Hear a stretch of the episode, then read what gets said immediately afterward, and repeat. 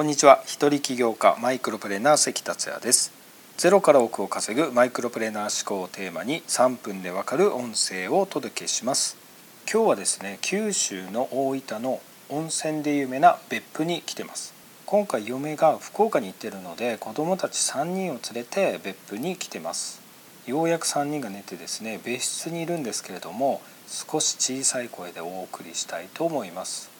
さて本日のテーマは確実に心をつかむ7つの文章テクニックです。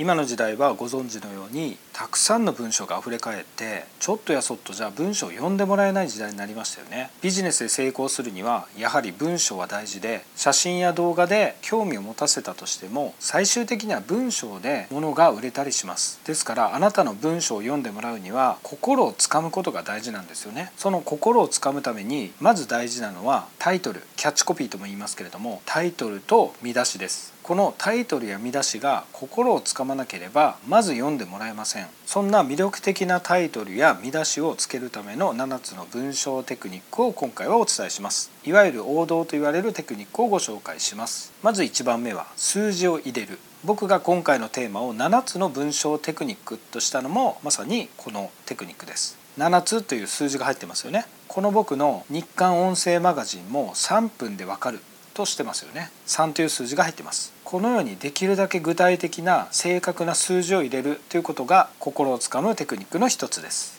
2つ目のテクニックはメソッドを入れるです。メソッドっていうのはいわゆる How to で何々の方法とか何々のコツ何々の秘訣などですね。1番目の数字とこの2番目の何々の方法これを合わせるとより強くなりますよね。7つの文章テクニックっていうのもまさにこれです。3番目は問いかけを入れる。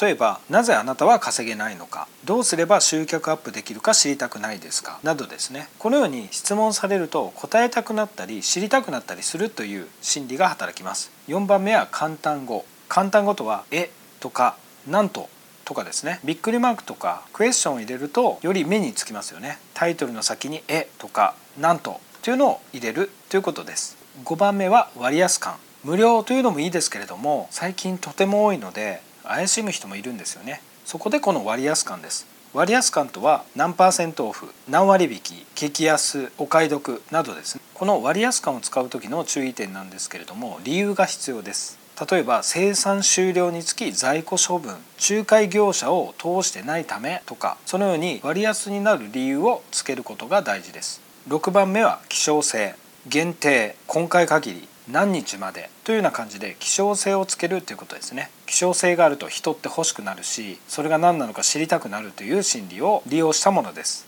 最後の7番目は命令形。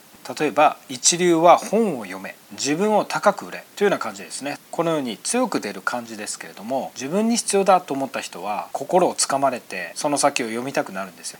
以上7つでした。繰り返しますと1番目数字を入れる。2番目メソッドを入れる。3番目問いかけを入れる。